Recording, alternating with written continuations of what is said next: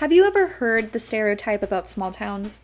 You know, how everyone in a small town knows each other and that the people are always willing to lend a helping hand? Well, I want to tell you a story about my small hometown because even through a devastating event, the citizens of my town will always help their neighbors.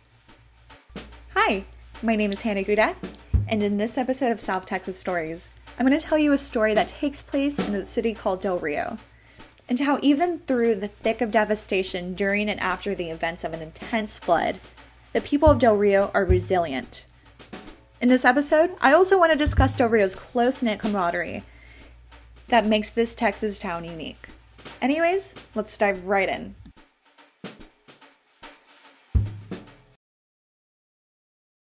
While living in Del Rio, I always heard the stories about the flood of 98. The stories would usually begin with an account on how nobody suspected that the rainfall would be as heavy as it was. Then, these stories would usually highlight that the unsuspecting rainfall all happened at night, so so many families woke up seeing water at the foot of their beds. Then, these stories would involve the topic of mass destruction, as well as the horrors experienced during the night. The stories I grew up hearing always trace back to one common discussion, though these stories would somehow always discuss the camaraderie experienced by locals during and after the events of the flood. Before we start, I want to retell the events of the flood to you. I want you to really understand how horrific and terrifying this might have been for the citizens. Anyways, let's begin. On August 22nd, 1998, Tropical Storm Charley came from the Gulf of Mexico and already hit the Texas coastline remnants of the storm would begin to head farther west into Texas, towards Del Rio. The storm would arrive to the city at night and unleashed about 12 inches of rain before dawn. And by 4 a.m., two thirds of Del Rio would be underwater. It's important to note that there are various bodies of water that surround the city. Del Rio resides on the United States and Mexico border, which covers the well known Rio Grande River. Del Rio also has a creek that goes through the city called the San Felipe Creek and this creek is also connected to the Rio Grande River. So, during the heavy rainfall, these bodies of water would overflow and move straight into the heart of the city, quickly flooding homes, schools, and businesses. The powerful stream of water and the intense winds of the storm will pull buildings from their foundations, which would completely destroy the homes of many families. Families who were fortunate enough not to have their homes destroyed would sometimes be entrapped inside of them due to the rising floodwaters. In some situations, families had to climb from the windows of their homes onto their roofs to seek safety and await rescue. To tell me more about the intensities of the storm, I spoke to Michael Diaz, a Del Rio native as well as the museum director of the Whitehead Memorial Museum located in Del Rio, Texas. Michael experienced the flood and the devastation firsthand and provided me with some much needed vital insight about the events of the flood that I did not have the liberty of witnessing myself. Do you have family or friends that might have a crazy or unique story about their own experiences with the flood? My uncle lived in the San Felipe neighborhood. So the San Felipe neighborhood was the one that was hit the hardest because that's where the creek runs through. And uh, so this happened it was overnight, so you have to think it's dark. The power went out. Um, he remembers hearing people screaming as the water was rising. He never forgot was the sounds of the people screaming. It when you think about it, it's kind of hard to to hear and think about. Not only would homes be destroyed, but the city's vital infrastructure would be as well. Debris from the flood would infect the city's water supply, making the water in the city unsafe for human consumption. Once again, I asked Michael to provide me with some much needed insight. And did you lose power? Did you lose water during the event? Uh, yes. The flood waters did contaminate the uh, the pumping station where, where the city gets its water from. Mm-hmm. So they did have to shut water off to the to the whole city for uh, for quite a while. So the the city was left without some some areas were left without power, uh, but the majority of all the city was left without uh, any kind of drinking water. Uh, so, what did you guys do to you know deal with this? So the the city actually had to bring in um, bottled water And I know I think uh, HEB brought in tankers full of water. The National Guard came in and and they were just delivering tons and of gallons of, of bottled water to everybody because I mean you have your, your whole city and you can't drink any of the water. So um, that's what the, the, the government did to help out.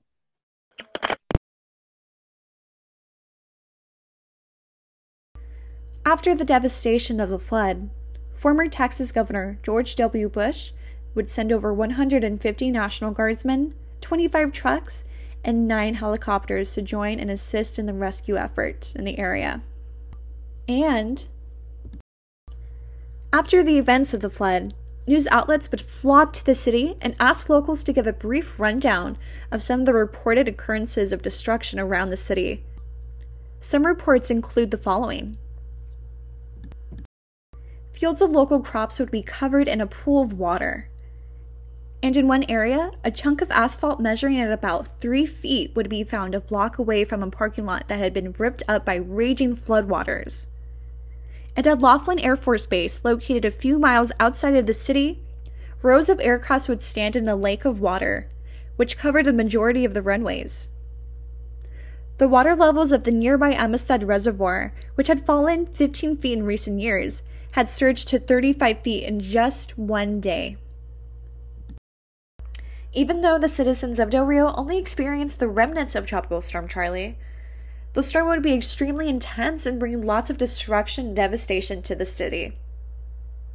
Every Del Rio citizen experienced the storm and flooding differently. In some cases, individuals were not as lucky as others. Today, the flood of 98 is still very much remembered and spoken about in Del Rio by those who experienced it. The citizens of Del Rio remember the flood for bringing the city together, because in times of tragedy, people come together. I asked Michael how the city felt after the events of the flood. He had this to say. Even though the community was devastated because there were people who passed away to the flood, after it, a lot of people came together to help each other out.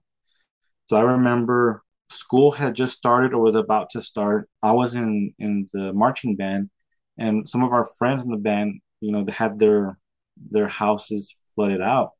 So we decided to to get together and actually go over there and, and help a few of our friends. So when we went, you know, we saw all the devastation, houses full of mud, full of debris, cars and vehicles turned over, cars in the creek that were pushed by the floodwaters but the people, the neighbors, and everyone got together to help each other out. So all you saw was people who maybe not even known those families, but they were out there helping them.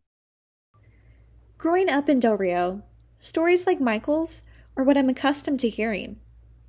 These stories would begin with a retelling of events, then transitioning into a discussion of the destruction seen and experienced.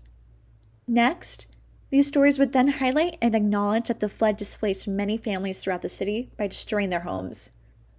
But then, these stories would always somehow highlight that the community came together in such a desperate time, helping each other out. The Whitehead Memorial Museum, located in Del Rio, Texas, houses an exhibit showcasing artifacts from the flood as well as retell the events. Like I previously stated, Michael is the museum director at the Institute. Michael explains that when he initially assumed the role as director, the museum had no exhibit about the flood. Michael would explain the following about the exhibit. When I first became director, we didn't have any kind of exhibit on the flood, so I decided to, you know, something that we need to share with with uh, our visitors and then our, our youth who didn't uh, know anything about it. Um, so that's another way of memorializing those people who passed away in, in the event. Um, what kind of information is on this exhibit? Um, so we have um, some pictures. We have some video that was taken after the flood, so of all the aftermath. Um, we actually have um, some artifacts such as the canned water and the glass bottle water that the beer companies were were making instead of making beer. They stopped and started bottling water and canning water. Um, we also have the actual rain gauge that was used by the the National Weather Service to measure the the official rain uh, amount that fell during the flood. And uh, also the the charts that were on that rain gauge.